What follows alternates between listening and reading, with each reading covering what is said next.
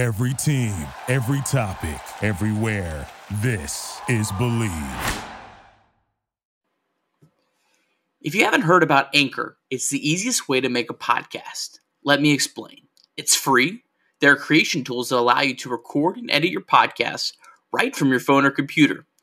Anchor will distribute your podcast for you so it can be heard on Spotify, Apple Podcasts, and many more. You can make money from your podcast with no minimum listenership. It's everything you need a podcast in one place. Download the free Anchor app or go to Anchor FM to get started today.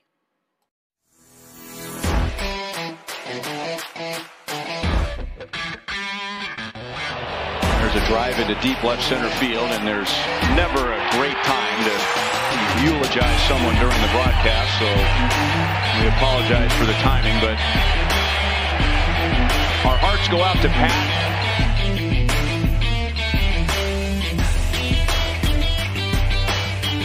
For your loss.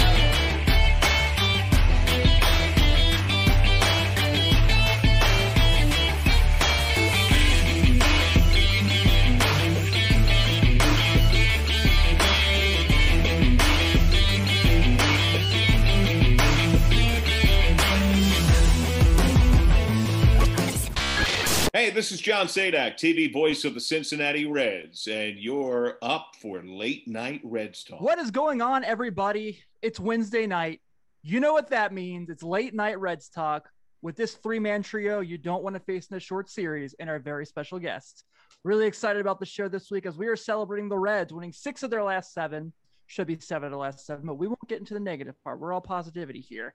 We're going to talk about the big the win today against the Royals, getting ready for this marathon against the Brewers with the All Star break in between. So we have a lot to touch on. I am Tim Daniel. Go ahead and go around the panel as always, starting with Mr. Redleg Nation himself, Nick Kirby. What a difference a week makes, baby. I Man, last week we're in the middle of a rain delay that they end up calling a ridiculous loss. And six and one later, here we are, Reds. Let's go. Let's go indeed. Also joining us, as always, former big league picture, my man, Mr. Snapback, Carlos Guevara. Looks like you had a great Fourth of July, man. Yeah, I did. Had a good one. Got a little bit of sun. Had to recap some baseball games late night, but uh, it was good. Perfect. Well, we're glad to see you as always. And joining us today from the Cincinnati Enquirer, he is covering the Reds, he's covering the Bengals, he's covering college basketball. He is the hardest working man in Cincinnati sports media. You can check him out on Twitter at is it underscore Charlie G or is it Charlie G underscore? I can never get it right. Fun fact: It's Charlie G underscore underscore. Underscore, all I could get. underscore. But you'll take what you can get. So Exactly. Our man Charlie Goldsmith. What's up, man? Welcome to your first uh, first appearance on Late Night Reds Talk. It's good to be here. I also got some sun on the Fourth of July, but that's much less exciting probably than it sounds. Yeah. You know, well, you were probably at the ballpark during the I Cubs game, the weren't you? Yeah, I figured. I figured. So you got us beat there. You Um, win. yeah. All right. So before we get into this, a little housekeeping just so we can keep everything involved. And I don't forget things because I have a tendency to do that when we get started. Um, first things first, we are now on Apple Podcasts, like we mentioned last week. So we are waiting for reviews. And if you give us reviews, there might be a possibility you could win some of these. Details to follow. So we're looking for Apple Podcast reviews. If you're checking us out here on the YouTube, take a few minutes. Takes a few minutes of your day. Five stars go a long way for us. We're on Spotify, we're on Stitcher. And if you're checking us out on YouTube, welcome.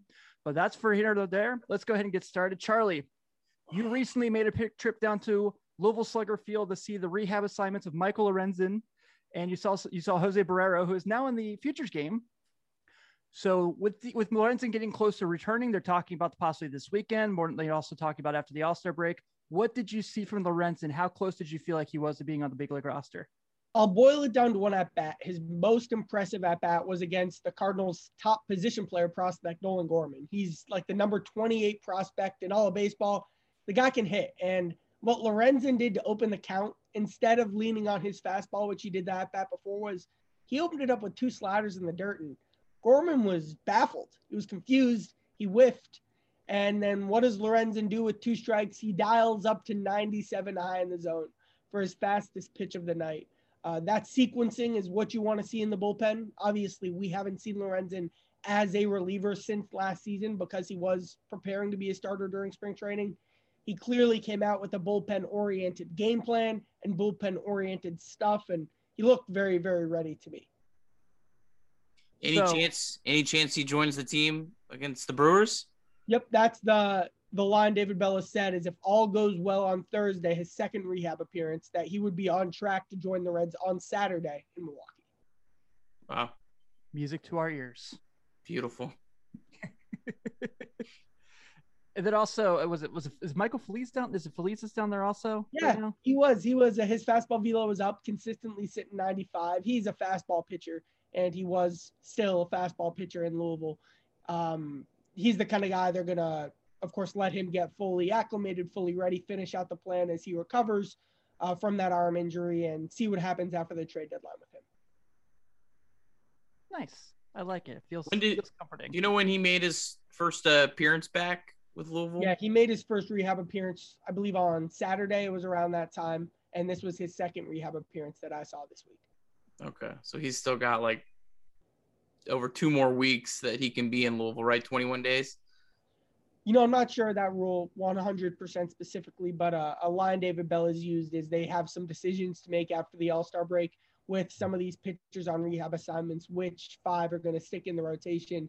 And Feliz is a guy who I would put into that category as someone who is out of options. Yeah.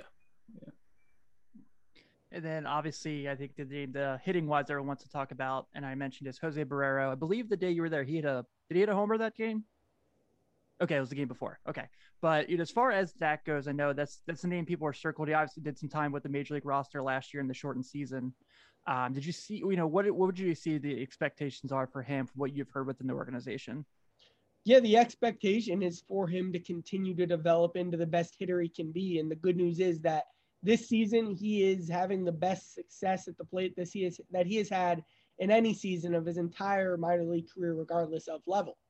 It has been a little bit of a slower start in a, a few at bats so far in AAA, but you look at the swing changes he has made, that gives you confidence in that bouncing back. And then his production in AA was beat for beat exactly what you would want to see from him.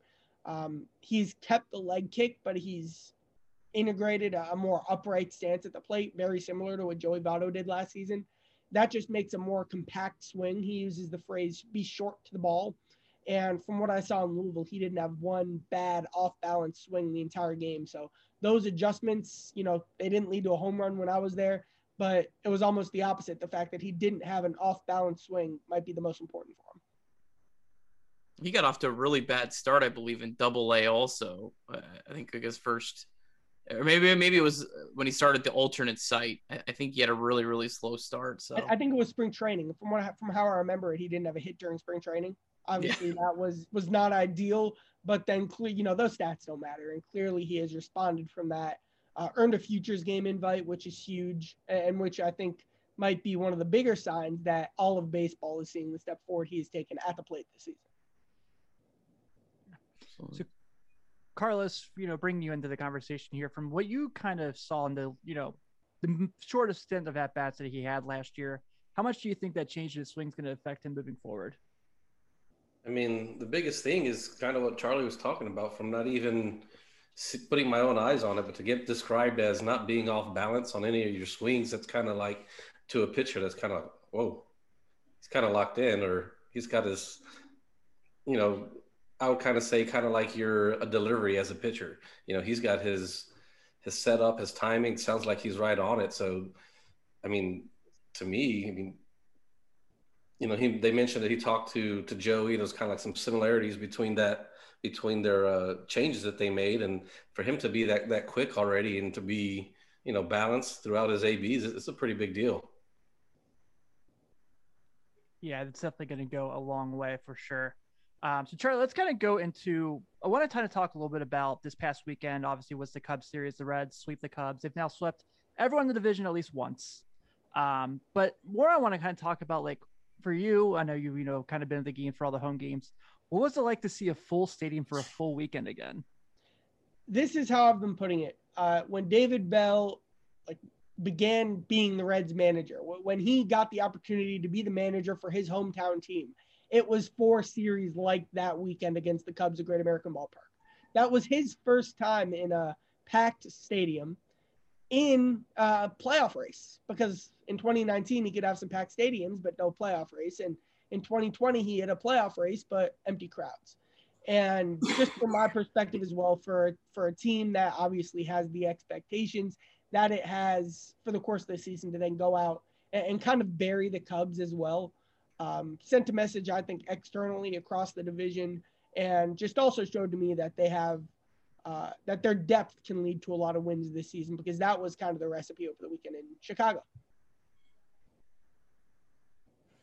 It was kind of um, Reds and Cubs played. I remember a, a, series in the end of 2019. It was a really really fun series in Wrigley. The Reds were way out of it, but the Cubs were fighting for a playoff spot. It felt like the first series since then. That was just a, a really fun series. It was well played series. I think the Reds took two of three from the Cubs, and they actually I think that they they really struggled on the stretch and missed the playoffs. And it, it just I don't know. To me, it felt like kind of the first series since then where it was like, wow, this is this is real baseball that that, that matters. And yeah, that was just an awesome series. Yeah, it's exciting to see. Like I don't know, it's because now we're starting to get full capacity. Like stadiums are able to fill up and people are eager. Like there's been some good some good uh, games where the crowds got into it. You know, like but San Diego, LA games. Yeah. Um, the Reds now, like it's fans are into it and it's fun. It's exciting. You definitely get a, a playoff feel from it. It's it's pretty cool.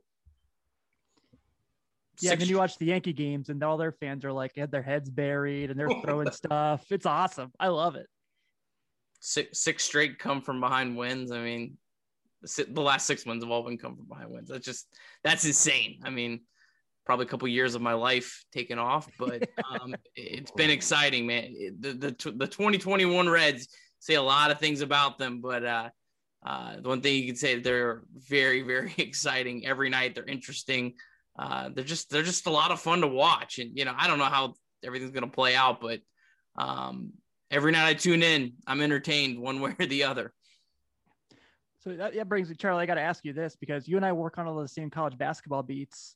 Um, what's it like to actually cover a team that's like consecutively winning and consistent and fun? Because as you know, from the teams we've worked together on of our college basketball games, we don't see that too often. that's, that, that's right. That's right. That's right. Good. No response. No response. Doesn't need coaches texting him. yeah. yeah. Relationships, you know, we got to make sure we keep those together. Um, so you know, I think right now, every, you know, we're kind of we've played, played playing this game all for quite a while now. These ups and downs, we mentioned it last week. Uh, with where they're looking now, I think a lot of the idea now looks like from the weekend they had when they're getting a lot of revenue from how they're playing. Do you kind of, Charlie, feel confident that you might say this team post All Star break going to the deadline might be looking as potential buyers at this point? I think you've just from my perspective personally, you can feel more confident in the Reds at the trade deadline in 2021 than I really think than you could have in 2019 and 2020, uh, considering how much the Reds team was struggling on August 31st last season. And in both of those years, the Reds went out and made moves. This is also a Reds team where there are obvious areas to improve uh, to where you don't even need to get, say, the very best player on the market to end up making a, a huge impact on a playoff possible roster. Uh, so for all those reasons, you know, it's it's easy to make a case that the Reds will do something between now and July 31st. Confirm DeGrom, Cincinnati. Do it. you know, you struggled today, so the Mets probably aren't too optimistic. Struggle two earned runs. Just struggling for DeGrom. What a bum. Yeah. Um, talking about that, I guess we can kind of move forward. So Sonny Gray today, obviously seven innings, had a really, really tough fourth where, you know, couldn't hit find the strike zone. You could see on TV the concern that Bell and Derek David Johnson had. Um, when you kind of, you know, I thought I heard what he said in his post game presser, and that was something. Um, but taking away from what you saw from Sonny today compared to what it's been, you know, the ups and downs he's had with injuries this year, what really jumped out the most from you in this performance today? Just the seventh inning as a whole. Um, it was after the Reds had taken the lead, and then Sonny kind of just comes in and slams the door. It's the kind of to where like you don't have to put your starter back out there for a seventh. You can, in a vacuum, say, all right, you gave us six good innings, Sonny. Let's move on to the bullpen. And you know, the Reds bullpen's a separate conversation, but then for Sonny to go out and pitch arguably his best inning of the game in the seventh inning, to me, it was his most impressive inning of the game, is just another sign of why he is ace material, if not the ace of the Reds. Obviously, injuries are the one thing potentially uh, making a difference from a label like that. But with Luis Castillo and Sonny Gray, um, the Reds have what they right now what they thought they would have at the start of the season with their frontline starting pitching. Yeah, you you pair him up with with Castillo and Mahle and Miley. Man, that is four really, really good starters you're running out there, you know, like on four consecutive days. And, and Gutierrez has certainly been no pushover as the number five starter. And the Reds have so many other options to to fill that last spot. So yeah, I think, you know, if these guys stay healthy, I really think that's going to be uh, a massive strength that, that no one else, even the Brewers, don't have. The Brewers have two, inc- well, sorry, three really, really good starters, but they're fourth and fifth. I mean, it, it's it's a little, you know, it's a little dicey for them. So um, I, I, I really think the Reds starting pitching depth, which it feels weird. They really only have like four legit starters, but four legit starters in this division goes a long way, you know, especially when you're comparing them to uh to, to their you know competition. So we do have a question in the chat from uh, Tyson Youngman. He wants to say, "What do you all think ownership does before the deadline, if anything? And do the seven games with Milwaukee help persuade that one way or another?" Charlie kind of mentioned earlier he felt like there were buyers, but I think that the Brewers series kind of absolutely does. Like in these seven games, I think if you go like five and two and you're like super close, like yeah, you make a move. Um, I but I kind of still feel like they're kind of gonna be hunting even if they go one and six, just so they can try to get that like back. I don't think this is like a, I don't know. What do you guys think in that circumstance? I am curious. You know, th- this has been a series that um, multiple players, multiple members of the coaching staff have said it's a very important series, and obviously it is important for standings reasons. That's clear, no doubt about it. But what's impossible to parse is how much of the timing of the series is a reason that they're calling it an important series as well, because it is one of the crucial stretches. We're now in the stretch run to the trade deadline, and the Brewers series comes right at that inflection point almost. Yeah, it's hard to see the Reds going like two and five in those those seven games. Um, assuming the Brewers hang on tonight, I mean that would put the Reds like nine games back. So I mean, it's hard to see the Reds buying at that point. So yeah, I mean it it it matters. I don't think the Reds need to go, you know, six and one or or anything crazy like that. Um, I would say sign me up right now for five and two all day. You know, yeah. get the Reds within three, and I think they would really be in a good spot. But honestly, I mean, even even four and three, getting within five games, um, you're still gonna have a couple weeks before the deadline. I think I think you're in a good spot. But yeah, I mean, it's it's not just the standings. It's it's you know what what will the team do and um, um, will they get a chance to you know maybe see that that starting pitching depth, um, the the the the lineup that that that's clearly the best in the division. Will they get a chance for for them to to play the full season out and see what they can do? Um, the Brewers have clearly overachieved to this point. Um, I think they're going to come back down to earth. They seem like they're showing a little bit of signs of that. Um, how much that that that you know remains to be seen. But I also think the wild card spot in the National League. I, I know the Reds are you know quite a few games back from that. I know the Padres and Dodgers both look really really good. Um, but a team like the Giants, that's another team that that has really overachieved. I think that second wild card spot could really get in play. It's really hard for three teams in the same division even with the Rockies and Diamondbacks, to all win like 90 plus games. So, you know, how will that that all shake out? I mean, keep winning. I mean, your Reds are four games over 500 right now. It's an 85 win pace.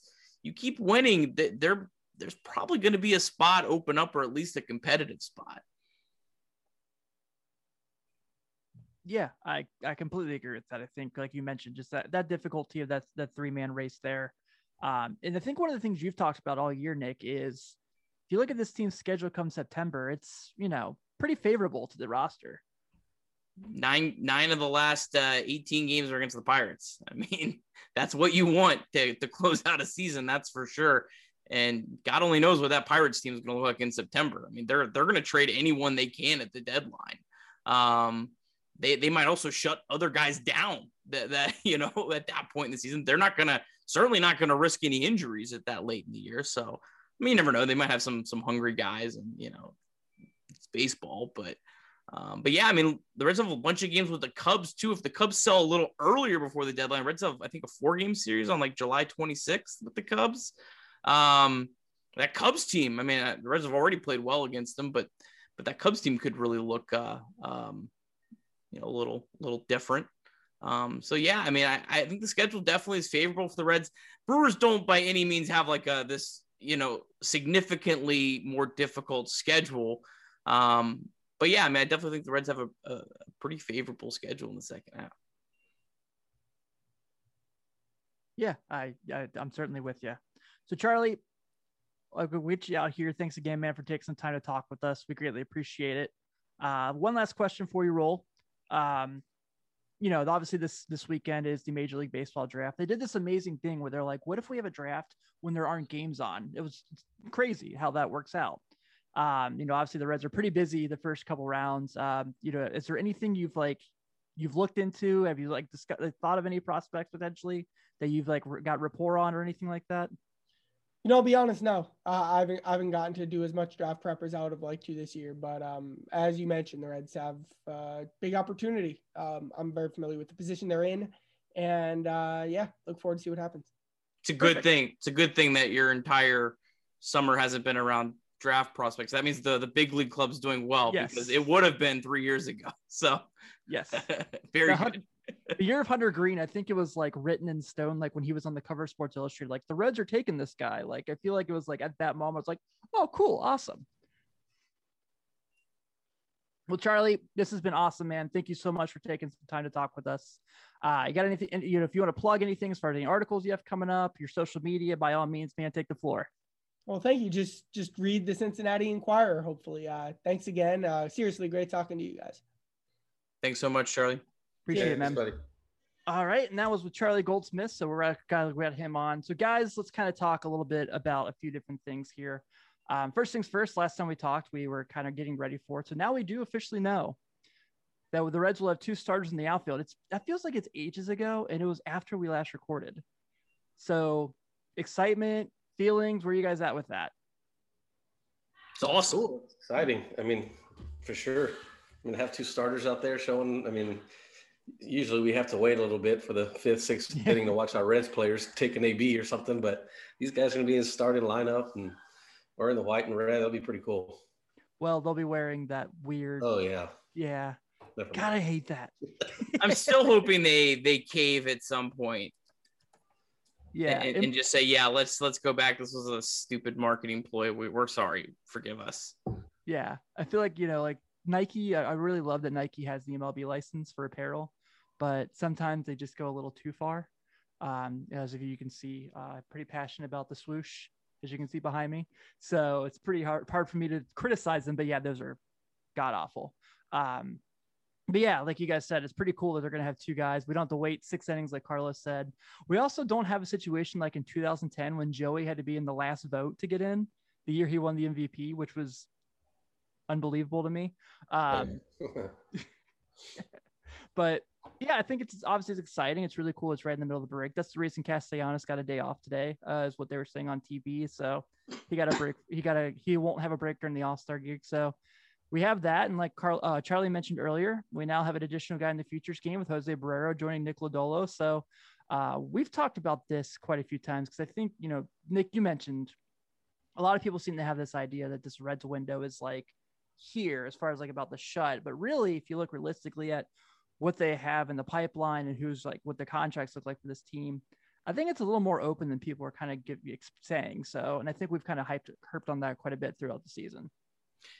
Yeah, I mean, I think the Reds have a have a, a good core that they can build upon, especially if they're willing to spend some money. Um, now, that being said, I don't know the Reds are going to have a better opportunity than they might have this year. Right. Um, you know, things happen. You know, um, you never know. The Reds team will look totally different in three years than we think right now. It just it, it always works out like that. You know, three years ago we'd be expecting Jose Peraza to be our starting shortstop, You know, I mean, and and that was not a weird thing. I mean, that was like like legit. So, um, yeah, I mean, I think you know, I, I tweeted out earlier. I mean, this is the first time since 2014 the Reds are going to be 500 at the All Star break. I mean, come on, like let's go, let let's roll. I mean, you know, it's been a long time. Um, yeah, I was kind of willing to give this team a pass for some of their decisions this offseason, but you you just packed out the stadium against the Cubs. Like a lot of excuses are over, you know. Um, um, let's go get some big league players. I I'm interested at Carlos, your opinion. I, I think the Reds should still get a shortstop. Um, I think they should absolutely be in the conversations for Trevor Story. I don't know why you wouldn't want to get one of the, I think 15, 20 best position players in baseball. Um, I mean, I don't think you should sell out your, your sell your soul for him, but um, I think should be in the conversation. I think they should at least be looking at someone like a, a Miguel Rojas or or someone like that. Um, I don't know. I, I just Jose Barrero, I mean, he seems enticing, but he looked overmatched last year. You know, it was enticing last year too. I, I just I'd rather see him be the second option as opposed to the first option for a team trying to win a division down the stretch. I don't know. What, what are your thoughts on that? Yeah, I mean, I, I think I think they should kind of that they should upgrade there at shortstop, but I mean, I would love for them to get Trevor Story, but I don't think that's going to happen. I think they're going to go kind of more of like a, you know, slide upgrade, kind of how we talked about last week, like, you know, slide slide upgrade, great defensive player and about an average big league hitter, because there's not a whole lot out there that's going to be available. And then, you know, go and spend, you know, a little bit more money on a reliever or two, you know, actually two of them. Like I'd rather have the two best, the three out of if we get a shortstop and two relievers, I'd rather have the relievers be the you know the better of the of the three. You know, one and two like best acquisitions, and then the shortstop. Like I would spend the more money there. I would take Trevor Story, and that's it if that was my only choice. Yeah, yeah, that's yeah.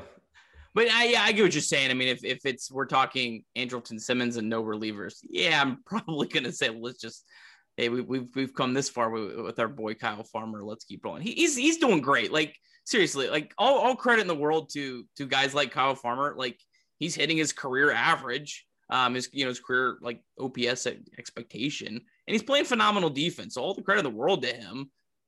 You know, the Reds just should have a better shortstop than that. It's just, you know, it's it's it's that simple. And honestly, if if Farmer went down, I mean, I guess you'd call up, you know, you would obviously call up Barrio, but like if he's not ready, like who's going to play shortstop? You can't play Suarez there every day. I don't think you're going to play Mike Freeman there every day. There's like no other options, you know? It's a scary place to be. Yeah, before anyone jumps in, no, Jonathan India cannot play shortstop. He would be right now if he could. I just I don't I don't get the the obsession with that. I just um, he's having a phenomenal year. Why would you want to make it harder on him? And then he hasn't been very good at second base. Like he has great tools, but he hasn't translated into a, a good second base defense. Um, how I just why would that?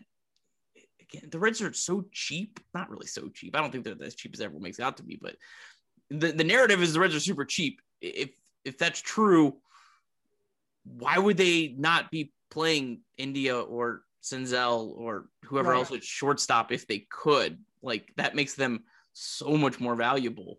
You don't have to spend money, you know. Like right. They could, they would. Lopez, if he could play shortstop, he'd be playing shortstop. Yeah, I think that's the thing is like people are like, well, what about Senzel? And it's like, no, just let it go. Like, you know, I know he can play multiple positions and that's great. Um, but I don't think he's necessarily completely Ben Zobrist. I think he's just a good model of Ben Zobrist, basically, in that circumstance. Poor man's Ben Zobrist. Yeah, exactly. That's what I'm looking for. Thank you. Poor Ben these days. Poor Ben these days. Yeah. Poor yeah. guy. Gosh. All right. All right, so I'm gonna make my ploy here. This is my my dream scenario, and I know it's not gonna happen, but I'm gonna go ahead and put this out here uh, to Mr. Brian Cashman. I know you're listening. You're not listening, but I know you're listening. I don't want to Aroldis Chapman on the Reds because we we've we've seen that year. How did he get an All Star break? By the way, how the hell did he get an All Star game? Well, his um, ERA went up like three runs the day that he was announced. Yeah. So, did you see? I can put that thing out. His last three appearances, he's only got an inning and a third. Yeah. Total. So I'd still take know, it. I would too. Yeah, I take my sure. chances. But No I'm not going that. I'm not going that fully here, guys. I'm saying since the Yankees are in fourth place and their fans hate their team and everyone that like you watch those games the Yankees see and everyone's in disgust. I'm calling for Chad Green. I think you I think you try to get pique their interest. He's been phenomenal this year. He's been their best pitcher.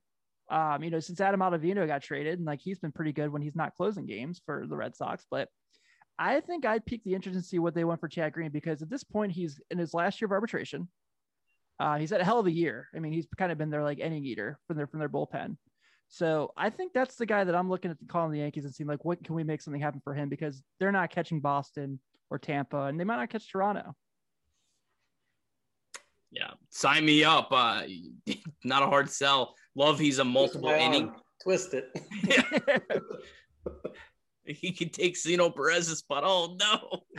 um, yeah, I mean, I love that he's a multiple inning guy too. I mean, that's kind of like you know, like like extra bang for your buck. You know, um, I love I love the the the two inning reliever model. Me too. Um, it's just you know, especially when you're having you're gonna have three four days where you go without needing to pitch your best guys because either you're blowing out or you're getting blown out. Um, so I love you know, hey, starter can only go five innings today. Well, we got two two good arms. They'll they'll cover our four innings. Game over. You know, so yeah, sign me up. There, there's so many relievers. If if if you you know if you try, th- there's there's guys that you can get on more of salary dumps. Um, there's guys that you can get if you just you know trade some prospects.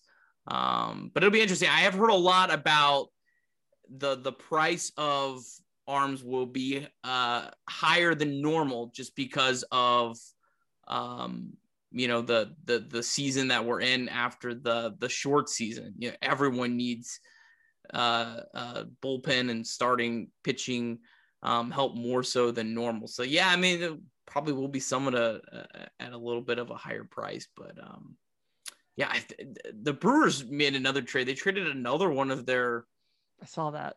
Quality relievers. That that's that one was you know that one was a little weird to me. I, I just I- you know I, maybe they're maybe they're you know think we're gonna flip him for him and then we're gonna get some more bullpen help from somewhere else down the road. But they've traded three relievers now. I mean the first one first trade obviously with Willy Adames is you know uh, looked like a Looks great.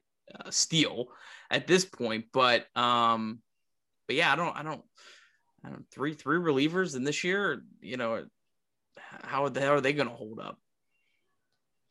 Yeah, I don't know, man, but uh, you know, like I, th- I could do kind of feel like they're kind of falling soon, and we, like you said, we saw some glimpses of that today.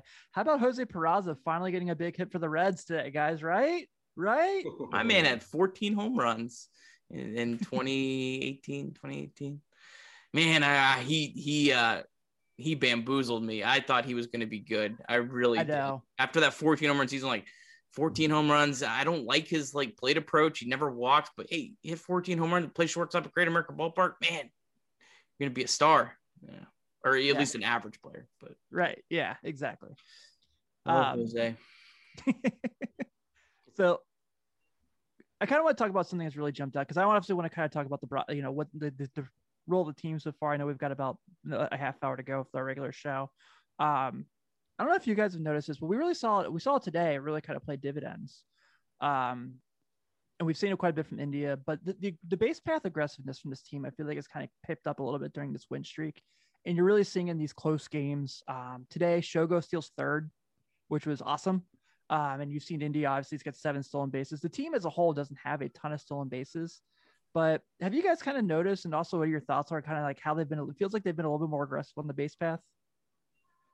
Yeah, I feel like it's been like that for a while now. Even even whenever they weren't playing well, they were still out there, you know, jumping around and taking the extra base, going first to third, things like that. Um, but it's more prevalent now that they're winning. We notice that a little bit more, and you know, it's more of a rah rah instead of a, you know, a golf clap like "good job" type of deal.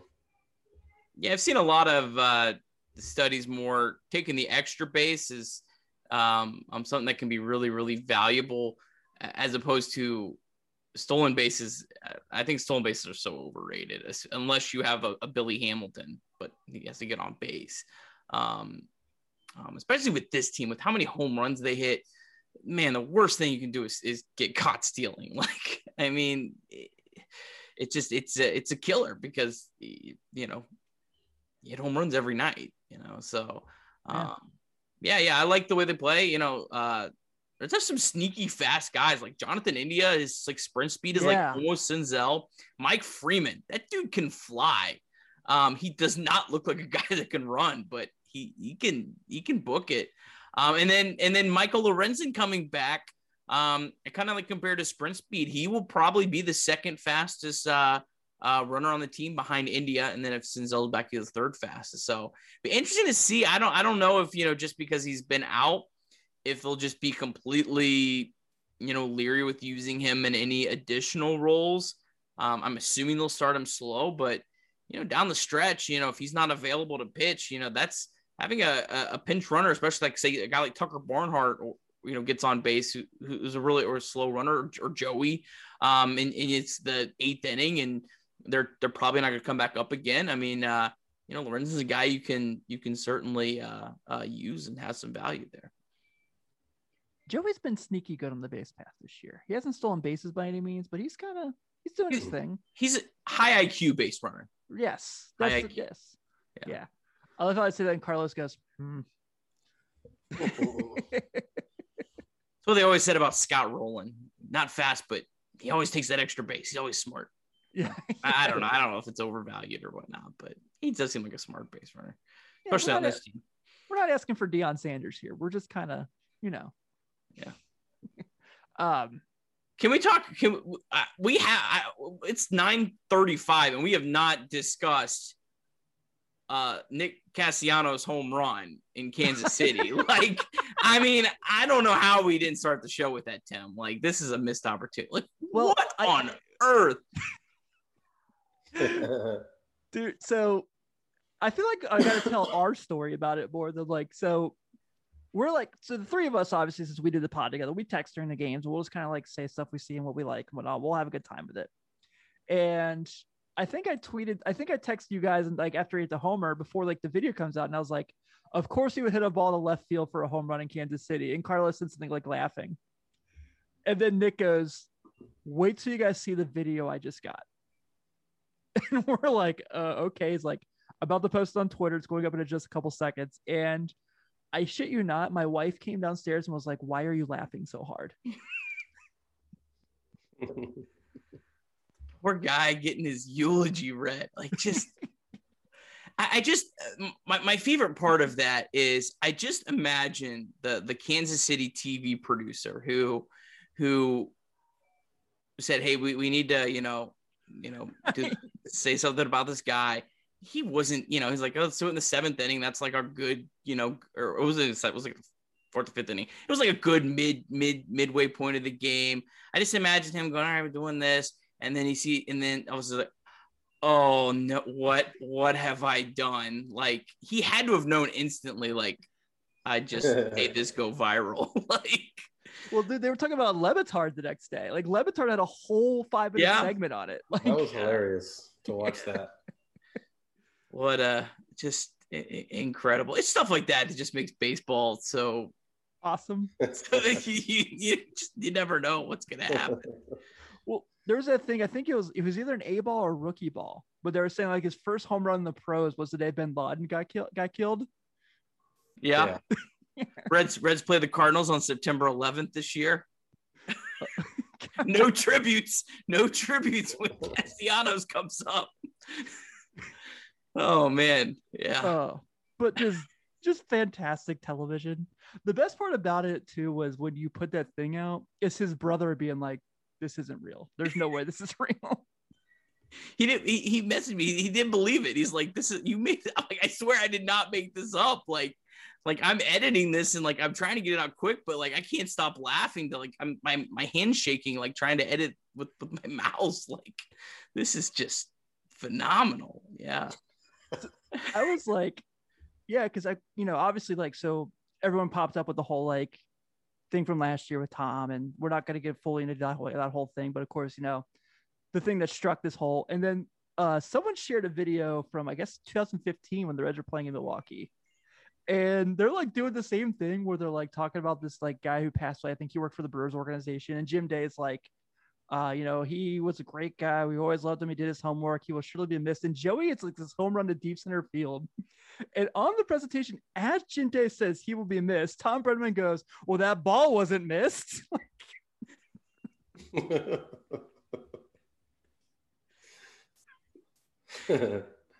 Baseball, man. Baseball. oh, I can't think about it without laughing. I, I just love how, like the Kansas City broadcaster is like, well, there's never a good time to broadcast to eulogize somebody. how did he not laugh? I mean, that dude is a pro. That guy is a pro. Like he didn't like his tone his tone didn't change. He didn't say too much. I hope I, I hope that they had cut the mics and they were like rolling laughs, and They said, "Okay, we got it together. We got it together. Put me back on." Like, I hope that's how it went down. I, I wish I wish I could see video of that booth. Oh my goodness. Oh man, I know it was probably Nick like should have that. uh, put R.I.P. to whatever his name was. Sorry, no offense, not whatever his name was, but his name. Like, that would have been funny if he had it right down his cap. Yeah, that's a missed opportunity. Oh man, maybe, maybe I'll do it for the All Star game. That'd be awesome. Because I think someone like tweeted his mom and they're like, "Does he know like what he's like famous for?" And she's like, "Of, of course he does. Of course he does." There's a deep drive. Any publicity is good publicity. yes.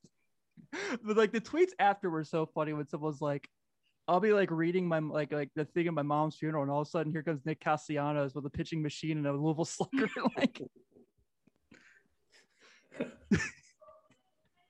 Oh man. oh man. I think part of the reason we didn't have a start the show with it, Nick, because I didn't know how I'd recover because I keep laughing about it. And poor Charlie just be like watching us, like, you guys gonna talk or you just gonna, Yeah. like, wasn't that funny, guys? You're you're immature. Oh shit. oh, good stuff. Good stuff. Uh, Um, I got we got a good comment here. Evan, big Suarez guy, said said he's he's coming around. So thanks, Evan. Thanks, Evan, for your love for Suarez. We we all believe him in him here. Six game hit streak. six game hit streak. Yeah, let's go. Yeah, love it. So, yeah, obviously, anytime you sweep the Cubs, that's a good thing. Like we kind of said there. Um, kind of suspect that. Uh, I feel like it, you know, if you had to, pick, it's, it's probably Craig Kimbrel, right? If you to say one's gone, it's probably him. Without every team needing bullpen pitching this year. I don't think so. He's he's got a pretty substantial contract. I mean, I think he's like 16 million this year. So but two thirds of 16 is that's a lot of math, like five something, five something million. Yeah, Uh, little about five and a half or so. Yeah, I mean he'll be a little pricey, you know, for a reliever. But yeah, I, I can't see. I just I don't see how Bryant's obviously not going to re-sign there. Um, you know, Rizzo probably stays just because they could they could qualify offer him, and I can't imagine he he's going to be worth much more than that qualifying offer pick, right? Yeah, I can't imagine. So and and, and they want to. I think they want to re-sign him. It sounds like he wants to stay there. Um, I hope we get his decline years and they have to, you know, pay a first baseman that's not productive. That'd be wonderful. So I'm all for that. If they're keeping any of them, that's the guy I would want. I mean, he's, I think, you know, he's the oldest. Uh, Contreras. I mean, every so many teams need catchers, except for the Reds. Some of the Reds don't need a catcher. Like, Yeah. we've, like we've always needed a catcher, and we're loaded. Um, uh, who else? Who's the other? There's oh Baez. Bobby. Yeah. Baez. I mean, I mean, I I think it'd be awesome if it's traded for Javy Baez. Um, Him and Amir on the same team. I feel like they would just like. I- I feel like both of them, like with their big personalities, I feel like, but yeah, whatever. We're, we're teammates now. Let, let's go. I feel like they they They would would get along so good. I mean, it's it's hard to see the Cubs trading, but is there a team that that needs Javy Baez more than the Reds? Especially the Reds would just be such a good partner because Baez is, I think, what like what Carlos was saying. He's he's that shortstop that you know the Reds don't need an elite hitting shortstop, but Baez is a great defensive shortstop. He hits at least league average. Um, man, he would be a perfect fit for the Reds, especially I would imagine the Cubs would probably throw in some money or pretty much give him away. Um, yeah, that'd be a perfect perfect fit. I, I can't see it happening, but No. you never know. I, I mean, you never know. Yeah, I feel like um, When was the last time they traded within the division? Reds It got might Sean, have- Sean Marshall. Marshall. I mean, Sean Marshall was an elite reliever when the Reds got him from the Cubs. So, I mean, I, I, I don't, you know, that was, I think that was 2012. Yeah. pre Theo Epstein. Like, was it that long ago, or Yeah. It or was right that one of the first Theo Epstein moves?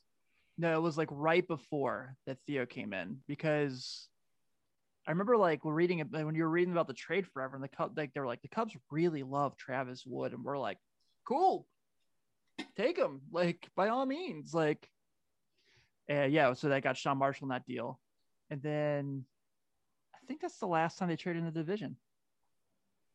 I mean, yeah, outside of you know some, you know, small moves. Yeah. Um, I mean, the Reds got a pitching coach from the Brewers. That wasn't a trade, but It was nice. I think the Reds and the Brewers made a trade.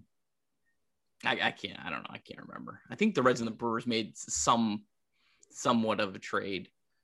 I don't know. It's a little bit easier when like you're, the Cubs are in kind of a weird spot because like they're expecting to be competitive next year, so it's a little different to trade someone like like when they were, when they traded Sean Marshall, like they knew they probably weren't going to be good the next couple years Right. it'd be weird to trade Javier Baez and then both teams are like competing for the division title. And you know what I mean? I, I feel like that's a little, little bit different. I don't know. If I was a GM, I don't feel like I would worry about that. Just like whatever's the best offer, like who cares? Like, but I don't know. I mean, it, it's, you know, it's your livelihood. You know, people will come back at you if, you know, he tears it up for your rival. But Carlos, what about your Padres? Do you think uh, Kim is going to be? Do you think the Reds might be able to get Kim from them? I mean, I don't think he's on their on their target board or anything like that. Um, it wouldn't be. I mean, I don't think it would be an upgrade. I guess he plays shortstop, but I don't think he hits as well as Kyle Farmer, does he? Yeah, I don't think so. probably close. And I- I can't see the Padres wanting to trade him. You know, like Yeah. they, they signed him because, you know, Tatis does have a, you know, somewhat of an injury track record. They they want insurance there. Uh, so yeah, I don't see them. The other, the one other guy that I I, I definitely see as maybe a target and um, would be J.P. Crawford of the Mariners. Although I think the Yeah. Mariners are like within like three games of the wild card, so I don't, you know, it They're depends on well. depends on how they, you know, how they shake out the next couple weeks. But he would be an interesting. He's still he's the only one of like guys that we've mentioned that has like multiple years of control left. So like I don't I don't know if the Reds would ever say, hey, you know, would you be interested in in a shortstop or shortstop swap and and and look at trading um trading Barrero, who probably has a little more upside. Um, and I think probably about like two, two, three more years of control. Um, you know, Crawford would be a, a, a more of a obviously a bigger, a better contributor this year and maybe next. But you know, Barrero kind of has the the more long term, you know, potential. So I, I don't know. That'd be another interesting one. I don't I don't know. Um, So um, Carlos, Tim quit. Tim quit. He's out. he's done. He's F this. Carlos, who do you think? Uh, who do you think has a better chance of uh, having a uh, a big game in the All Star game? Winker, or Castellanos. Um, who's starting for the American League? So I had it up here. It's a lot of right-handed pitchers, which is why I would probably lean Winker. I think Winker's probably better hitting like right-handed pitchers. Um, Bieber, Cole, Valdi, Gibson, I Lance don't know, but those starting pitchers, like they'd like to throw a lot of fastballs during the All Star game. So I don't know. That's I mean, it's a toss up either one of those guys, really. Yeah. Unless he's left handed, then I would easily go Castellanos. But Oh yeah, yeah. Not even. I hope Winker doesn't have to face a lefty in the All Star game. That would be brutal. yeah. Dude, being at the All Star game is so weird when like starters just keep like coming in every inning. So like I went to the one in Cincinnati and it's like, oh, it's the fourth inning, and here comes Felix Hernandez. You're like, oh, this is this is kind of awesome. But it's just so weird because you're like, oh yeah, like this guy's in and this guy, and it's just pretty funny to see, like, especially you see like these stars like David Price. I guess now he's he's been in the bullpen for the Dodgers, but like seeing him coming out of the bullpen to like throw again, I'm like, is this 2008? Like it was it was pretty wild. I've had pretty tough luck with the All Star game. I moved to Cleveland the year before it was in Cincinnati, and then it was in Cleveland, and we had a two month old baby, and so I didn't I didn't go. So yeah, just uh, I, I got to get to one. Definitely on my on my bucket list. NBA All Star games in Cleveland this year. Yeah, I don't think I'm gonna pay whatever it would cost for that. I don't blame you.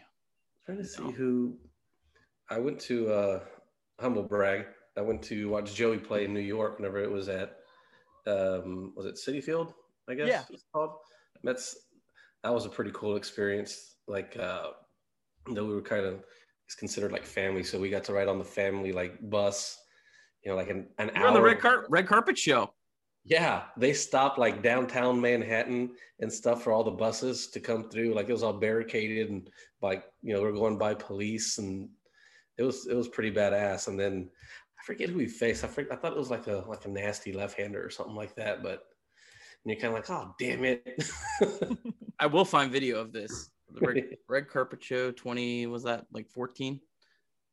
no, not on the red carpet show. It was like the actual game. Like I wasn't in the truck with him. It was just him and his girlfriend.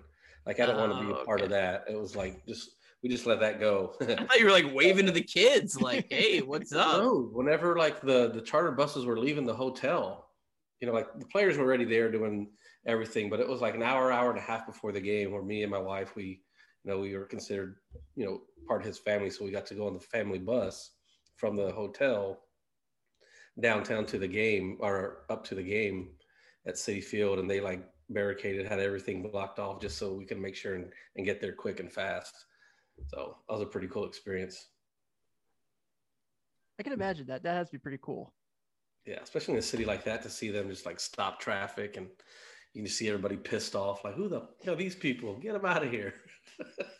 Yeah, New York is freaking wild with those people, those people, man. Um, so we got about we got a few minutes left. Uh, I want to kind of touch on something before we get into the like the Brewer series.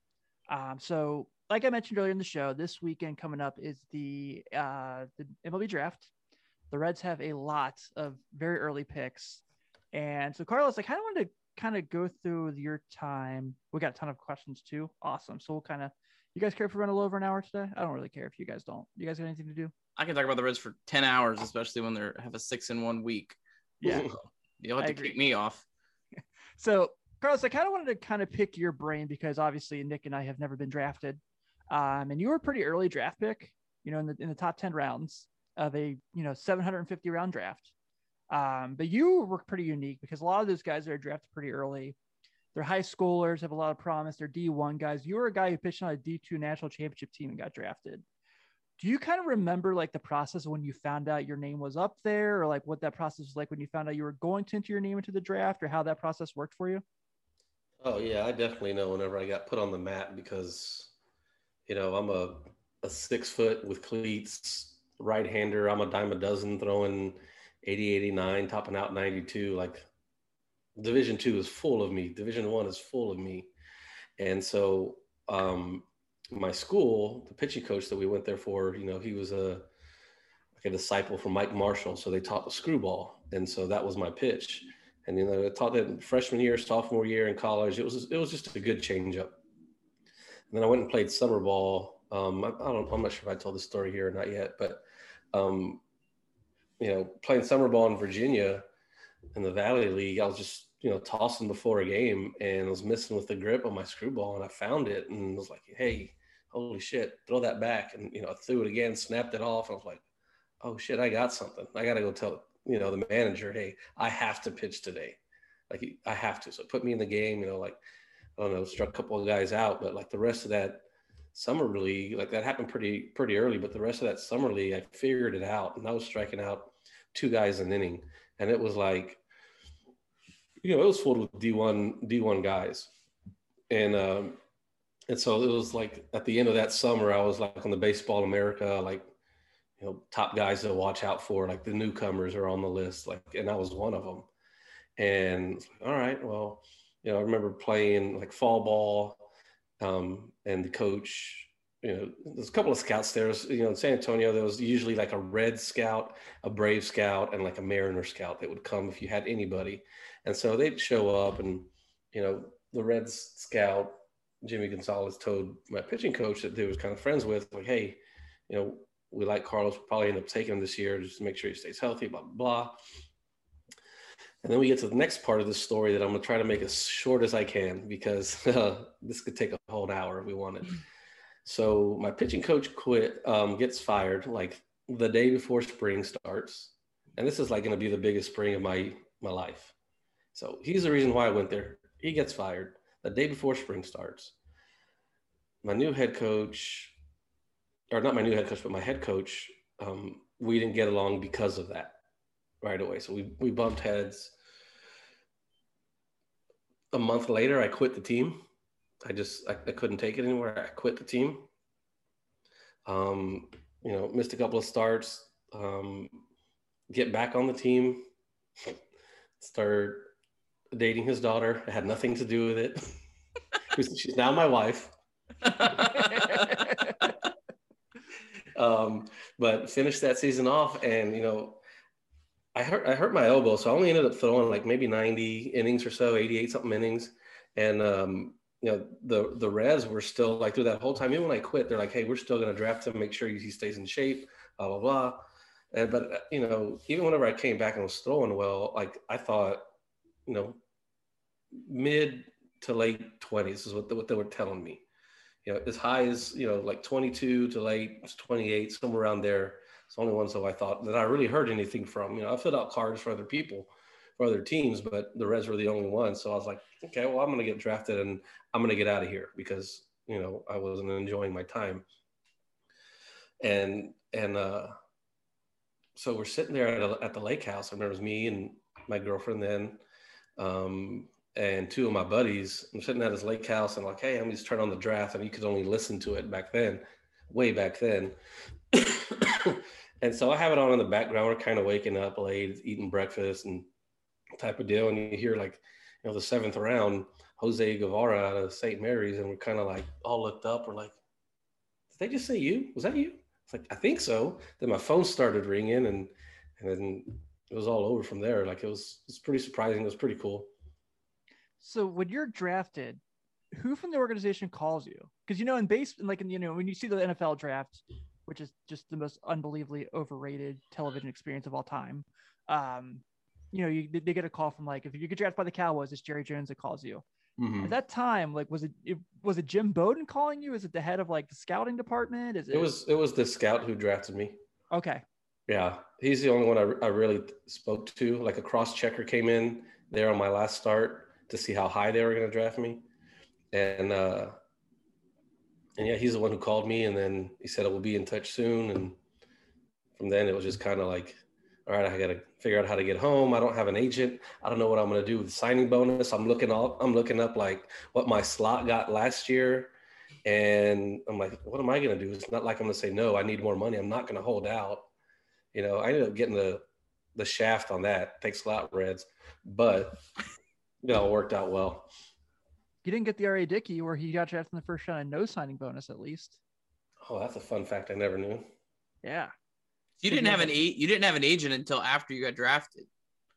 Correct. Yeah. My my pitching or my high school coach was actually friends with I think their name were the Hendricks brothers. I think they represented like Roger Clemens. So they they sent like kind of like their little helpers to help me out or something like that. And I ended up sl- signing for like half of what the guy before me got. The same situation, junior right-handed pitcher out of college, and eh, whatever, just get me there. Reds, man. I don't regret it. So, like for you, obviously being in San Antonio, you're in like a pretty big city when you're pitching there. When they're like, when you sign, they're like, you got to go to Billings, Montana, where you're just like, oh, that sucks. Mm-mm. I was like, awesome, let's go it was, yeah. I, I mean, I want to say I was probably from the day I got drafted to being on the plane. It was probably like a week. Like it went by really fast.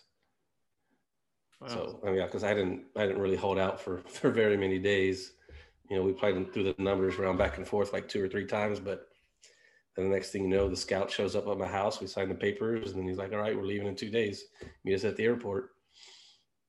Did you like did you like Billings? I've heard it's a really like nice area, nice scenery and all that. I mean, it looked really cool. I wasn't there very long, Um, I was too good for that league. Um, I'm Yeah. totally joking. Totally joking. Those guys ended up winning the winning the uh, league that year. I was kind of pissed. I missed out on a ring.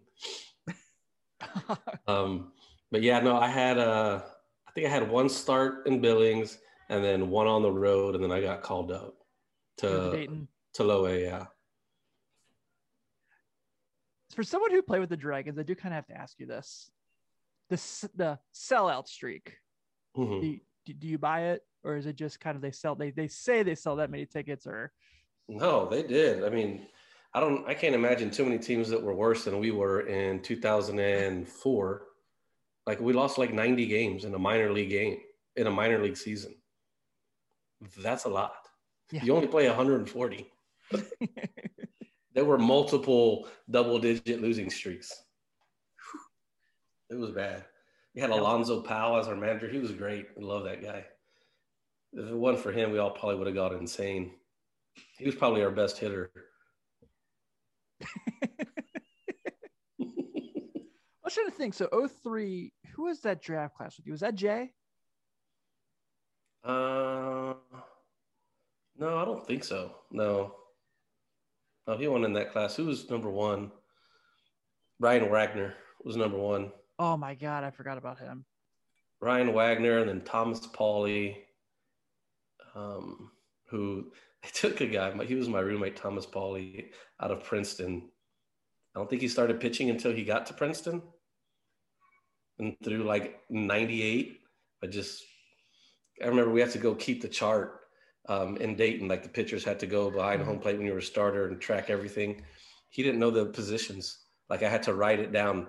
One is the pitcher, two is the catcher, three. Oh, I swear to God, I was like, "You? They gave you how much money?" Was uh was the was Dayton like the coolest uni you had? Because that hat's like pretty freaking sweet. The D with like I- the green.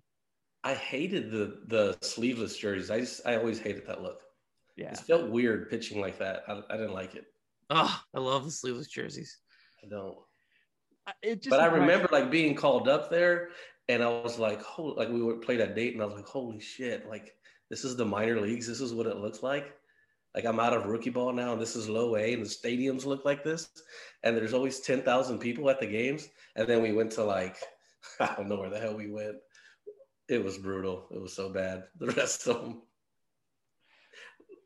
what's so funny is how that stadium's built. So if you've been to Dayton and you've been to Louisville for AAA, literally like their stadiums are built the exact same. Like if you like go to like a game of Dayton, you go to a game of Louisville, and you're like, oh, that's where the bathroom is. You ever been here? Nope, but it's just like Dayton Dragon Stadium, like spot for spot in the outfield, like where the benches are, like where the like you can get the hot dog stand, like exact.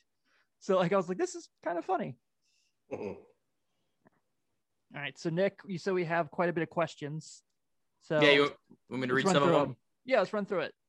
So a couple of them we've kind of got to. So if we don't answer, read your question, you know, verbatim, probably as we kind of answered it in the show. Um, we kind of got something similar to this a lot. Um, um, Eddie Eddie said, uh, "What happens when Senzel and and Moustakas come back?"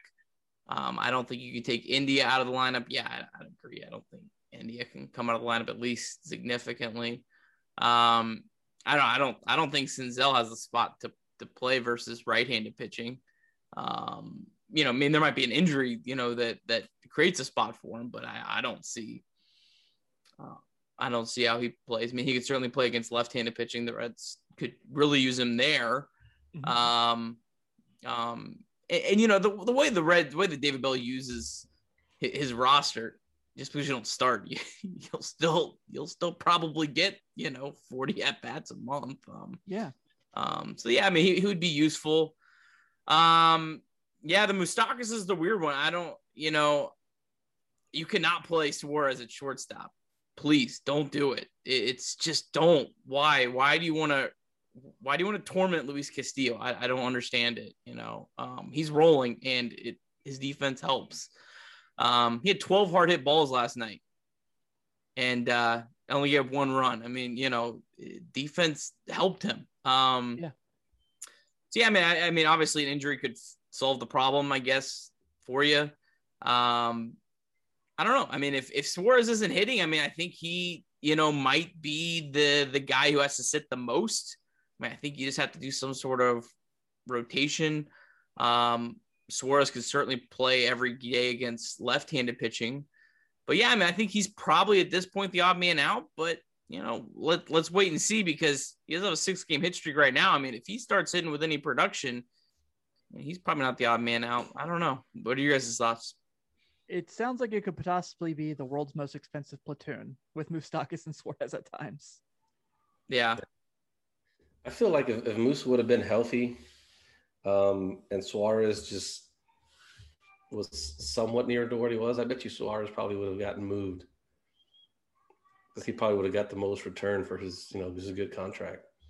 True. But yeah. I don't know. I, I don't. I mean, we're all in the dark with Moose on how long he's going to be back, or till he'll be back. So I don't really think they're counting on him to be back and to being back healthy as to play every day either. Yeah, I mean, they did that thing for him in Kansas City this week, and when he like waved, he was still in a boot. Oh. Yeah, I don't. I, I don't. I mean, I don't think they're going to try to rush him back either. They're just, you know, the the. They're, yeah, they're doing fine without him, and when he comes back, it's a plus. And, and they're going to have to bench someone that, yeah, I mean, I know, you know, everyone dislikes Suarez right now, but he's still a guy you have a lot invested. He's, he's a guy. It, it'd be painful to bench Suarez. It's not easy. That's a brutal decision to make. Um, uh, you know, I just it's How much not, better is he at third than Moose? Significantly better. I, I think he's better defensively at third base, but not um, by much. I mean, I would say it. It depends depends on the week. You know, I mean, Suarez sometimes looks really really good. Sometimes he doesn't. I mean, I think the overall numbers would probably you know, say Moustakas is probably a little bit better, but I mean, I don't think it's one of these things oh, really? where I don't think it's one of these things. Moustakas' numbers are significantly better at third base than second base. Second base is probably a below average. Third base is probably slightly above average. Um, Suarez is some years been slightly below average, some years slightly above average. Just depends. And it's really hard to tell this year because he's played shortstop and you know who knows what to make this year. But um, yeah, the errors are definitely not in his favor.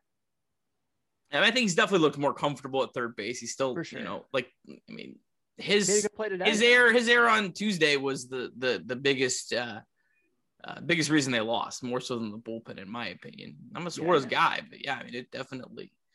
Uh, so yeah, I, I don't I don't know. Sorry, Eddie, I don't know if that's a good answer. It just it's you're gonna have to see who's available at that point. point, and um. I don't know. It, it, also, you know, as much as we, we love Jonathan India, I mean, he could slow down significantly at some point. Uh, God forbid, you know. Um, a lot of times rookies do fizzle out. So, you know, just because you, you know, I think we're probably looking at Moustakas coming back in August at this point. Like it's only 20 something days away from August, right?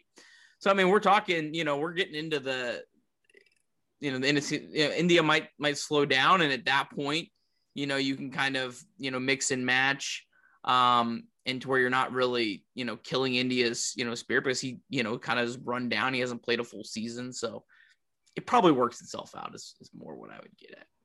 Yeah. Anything else on that? Yeah, India's not coming out if he keeps playing the way he is. Uh, he's going to be in the top 10 tomorrow in OB on on base percentage. Not as rook, not for rookies, but the entire major league top 10. Carlos, Steve, top 20. Stat guy. Carlos, stat guy. Love it. Love, Love it. it. Bringing it. Yeah, no, India India's been phenomenal. I just, yeah, he's you, definitely earned the right of leadoff hitter for you can't you can't say it. future. He's you just can't say enough good things about him. All right, who makes the decision to buy or sell? Is it Krall or does Bob have the final say? I mean, I think it depends on your what you're buying. Um, if you're buying money, it's Bob. If you're uh, uh, making a trade where you're acquiring like I think Willy Adames that I assume was a completely a Krall decision because I, I don't think Bob would have been like, no, you can't take this league minimum player for this other league minimum player. Like, you know, I don't. Yeah. So I yeah, I mean I think it it just it depends on what you're buying. Um. So yeah, you guys have anything else to add on that? Uh-oh. It's nah, a good, good question, Max. That's a good question, though. I like that one. Um, Sam, oh, this, Sam said this week we got tell Charlie he's the goat of Reds reporters. I agree. Charlie Charlie does an awesome job. Um, that guy is always working, always has content every day. Um, you can tell who really takes their job seriously. Charlie does. Um, do you guys think Votto comes back next year? Um, yeah, uh, he's Yeah, under so. contract for uh, two more years after this one, um, with a club option in 2024. Um, I I doubt the option in 24 gets picked up, but yeah, I mean, yeah. Anything else on on that? Yeah, I that's a no-brainer. yeah, I think he'll be there. Plus, he's playing really well right now. He's you know he's he's above average. He's above, above league average right now. So yeah. Uh, Max had another, just kind of more of a comment. It kind of goes along kind of with what I was saying earlier. So yeah, I always love when people support what I'm saying. Yeah. Um, uh, Giants also have injuries, and their best players are old and can wear down. Yeah, I mean the Giants have a lot of older players. Um, and it's just a team that's really overachieved. I mean, to their credit, but you know they could be a team that comes back down to earth and opens up a, a another path. Um, Castellanos seems to really enjoy Cincinnati, but his main goal is winning. Do you think missing the playoffs, getting knocked out early, pushes him to opt out? Um, I, I really, I, mean, I think, I truly believe Castellanos wants to win, certainly has that that mentality.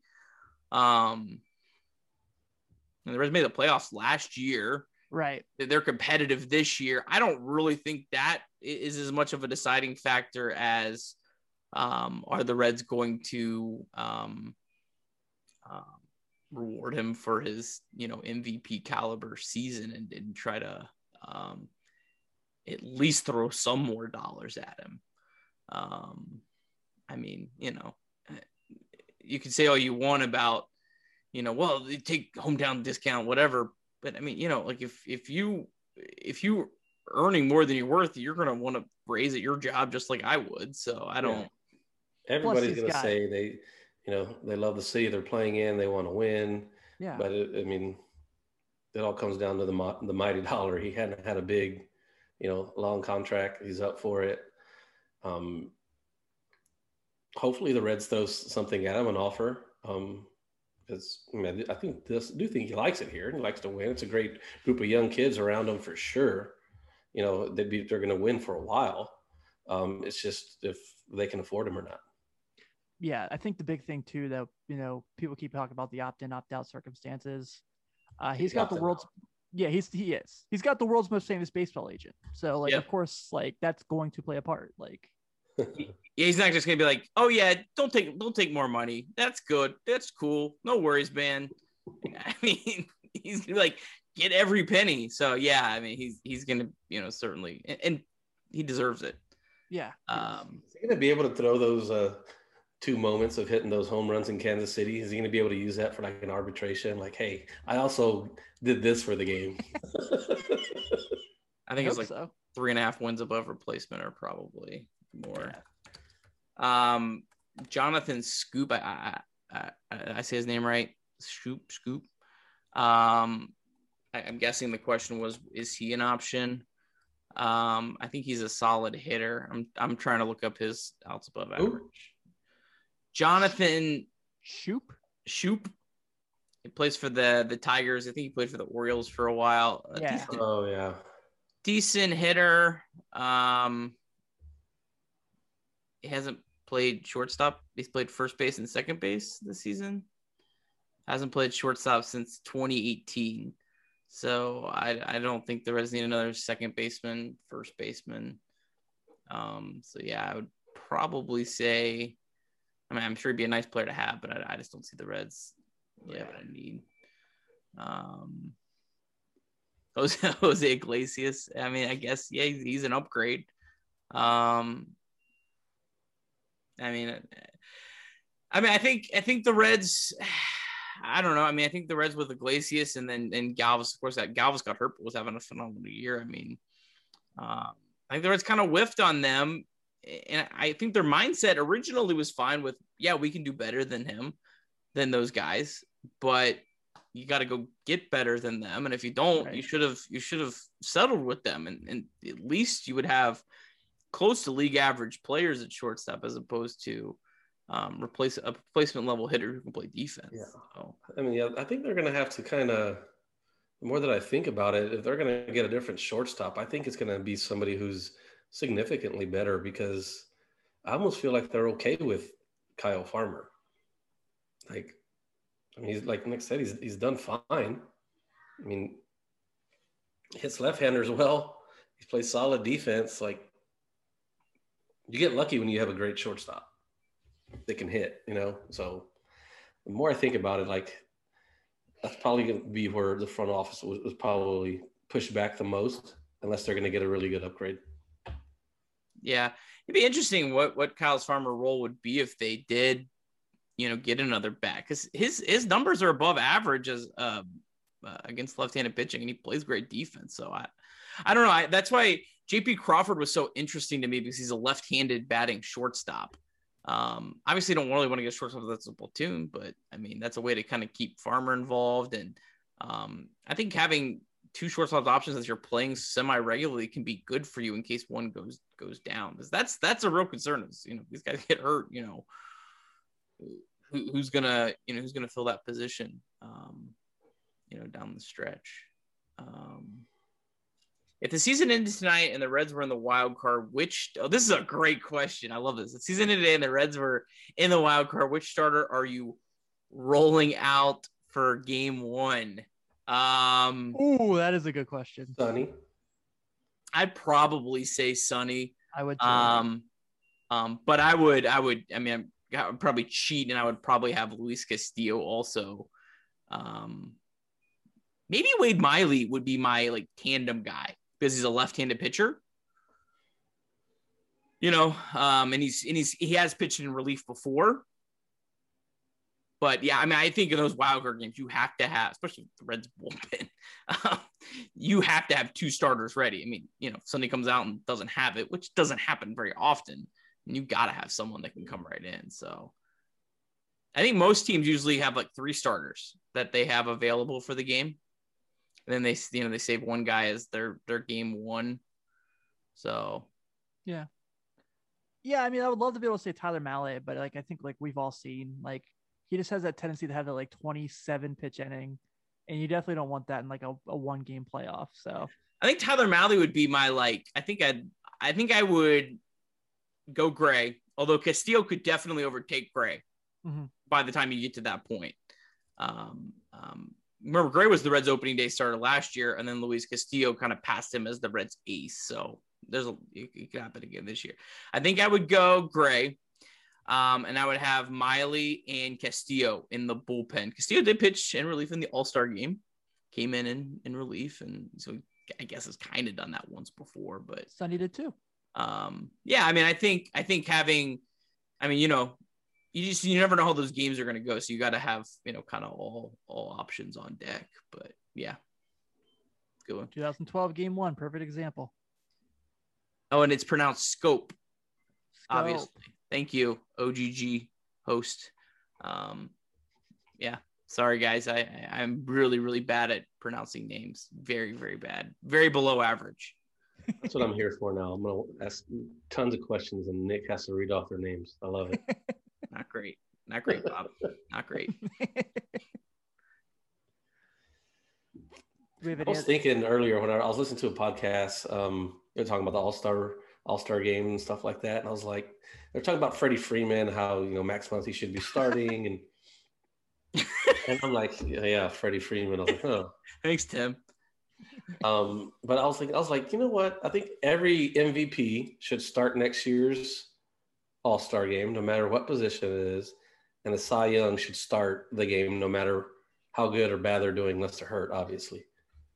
I think every Brewers pitcher should pitch in the All Star game this year. I At think least an inning. two innings from Woodruff, uh, two from Burnes. Uh, let's get Peralta as an injury replacement. I think he can give you three innings. I feel I feel good about that. Yeah, Good. yeah. I Use agree. them all up. They they don't need to pitch in that first series after the break. They can take some time off. Maybe maybe even send them on vacation with their families. Sounds like a plan. I was cracking up. I was listening to uh, Baseball Barbecue today because since we had uh, Jordan Schusterman on, I always try to give them love because they were really cool to us. and they were making fun of how like MLB was like these All Star rosters are stacked, and it's like, yeah, they're the All Star rosters. they're like, like who's gonna top these guys? And it's like, no one because they're they're the All Star roster. Did you see them retweet some of the old old ones? they they retweeted like the, like the the 2012 All Star roster.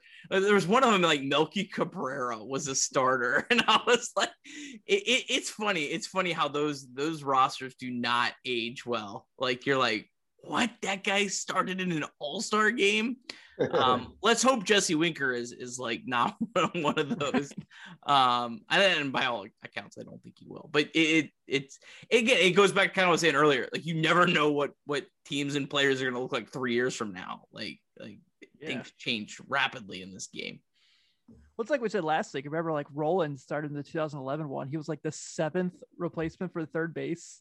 And he was so bad in 2011. Like he was not even good. Um, he had one good year with the Reds, and then oh, still still disappointed. Frazier, yeah, start over him, and why, man? Was- That was in Pittsburgh, right? The All Star game. Yeah. Uh, to see, 2011 was This wasn't it Scott, Joey, Arthur Rhodes? Arthur Rhodes was 2010. Okay. Um, I know that uh, the Reds had like uh, I think the Reds had Scott, Joey, Brandon, and I think Arthur in 2000. yeah 2010. Hmm. I've watched that game back. Yeah, because 2011 was Joey. I think Brandon and Scott all made it again. Jay made it in 11, I think. We got a guy for that. Yeah, It was in Arizona. that's right. Arizona. Scott Rolen, Jay Bruce. No Joey. Oh no, Joey's there. And Brandon Phillips. Yeah.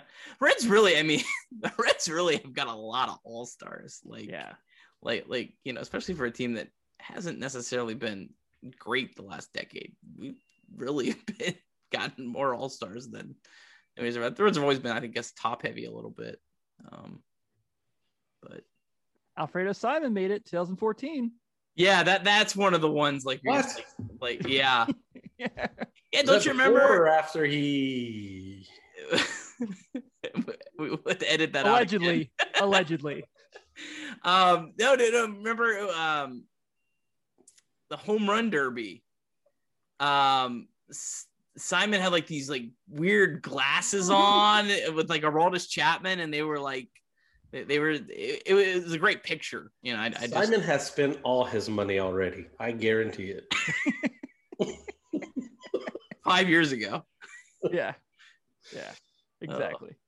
Well, I think unless we got anything else we want to touch on, oh, I guess real quick, um, Brewer series obviously this week, um, big start of the two straight series and with the All Star break in between. Um, kind of look at the pitching matchups real quick, so you know what's coming up tomorrow. Tyler Mahle versus is it Houser is pitching tomorrow for them? Hoser. Let me, let me, do, Warner. let me do work. Oh yeah, Adrian Houser tomorrow. Friday, you've got Wade Miley going against um, Lauer, as my phone's being a jerk face McGee. And you got see Saturday, And Vlad what- Gutierrez against Wendy Peralta.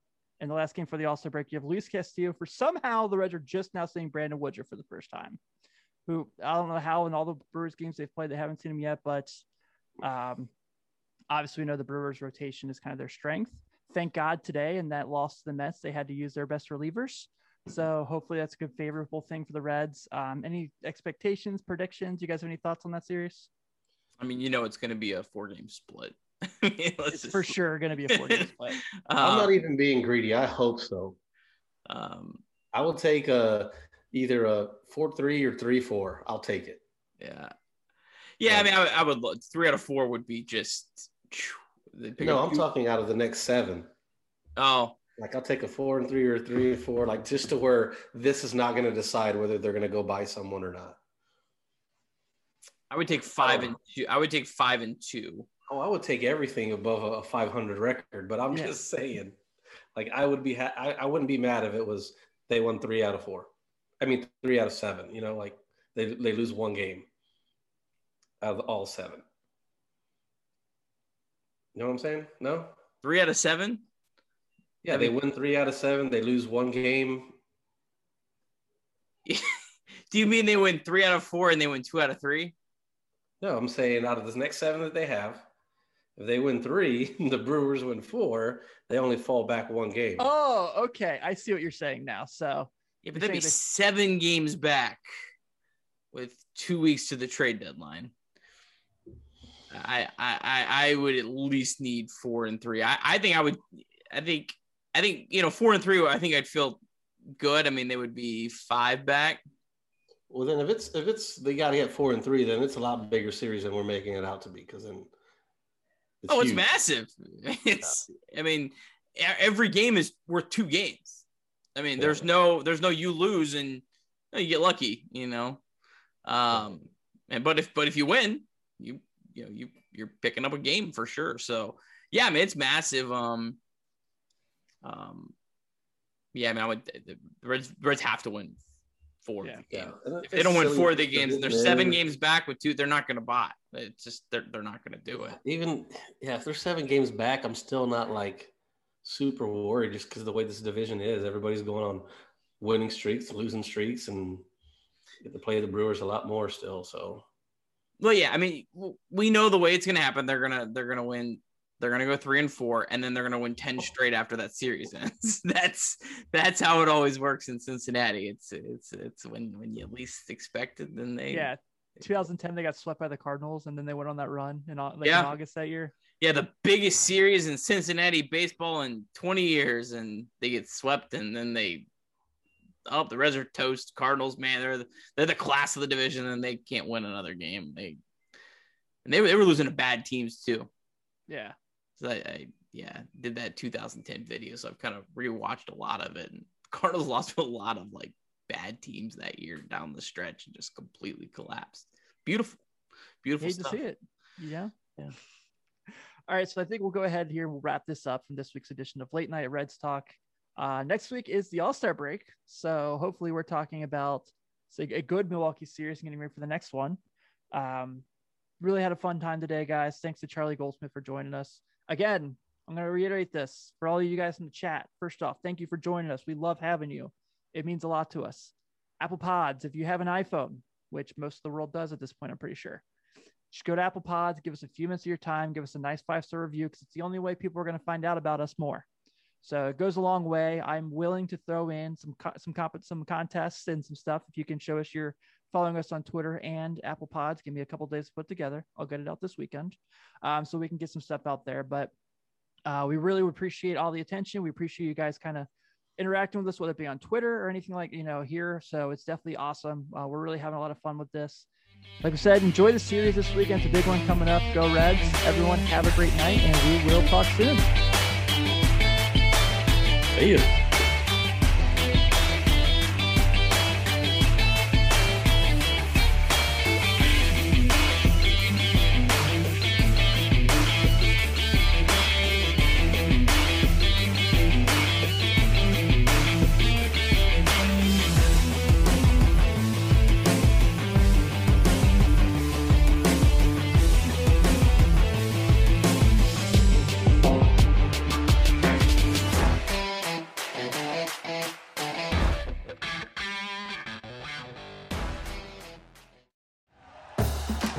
For listening to Bleav. You can show support to your host by subscribing to the show and giving us a five star rating on your preferred platform. Check us out at Bleav.com and search for B L E A V on YouTube.